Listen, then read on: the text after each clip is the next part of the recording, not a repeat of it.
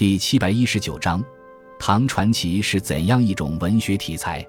唐传奇指的是唐代流行的文言小说。唐传奇的出现标志着中国文言小说进入成熟阶段。唐传奇的发展经历了三个阶段。第一阶段是初唐、盛唐时期的发展期，这一个时期还处于从六朝志怪小说向传奇转变时期，不仅数量少，而且艺术成就也不高，但已经有了一些新的发展迹象。这一时期的代表作是《梁死公记》和《游仙窟》。第二阶段是中唐兴盛期，这一时期许多文人都投身于传奇的创作，借用诗歌、散文、词赋等其他文学题材的艺术表现技巧，极大提高了传奇的地位，扩大了传奇的影响。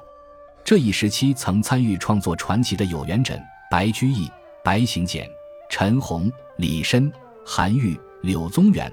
代表作家有元稹、白行简、蒋房。代表作分别为《李娃传》《莺莺传》或《小玉传》。现存的中唐时期的传奇有近四十种，涉及爱情、历史、政治、神仙、豪侠等方面。历史题材的有《长恨歌传》，还有一些解梦幻、语言讽刺社会的作品，如《枕中记》《南柯太守传》等。其中以爱情为题材的作品成就最高，代表作有《离魂记》《任氏传》《柳毅传》。等第三阶段是晚唐衰退期，这一时期传奇虽然衰退，但仍出现了很多优秀的作家和大量的作品，如元交的《甘泽谣》，黄甫梅的《三水小读》，薛用若的《集异记》，李复言的《续玄怪录》等。这一时期传奇最主要的特点就是以豪侠为内容的作品大量涌现，代表作有《聂隐娘传》《昆仑奴》《虬髯客船》等。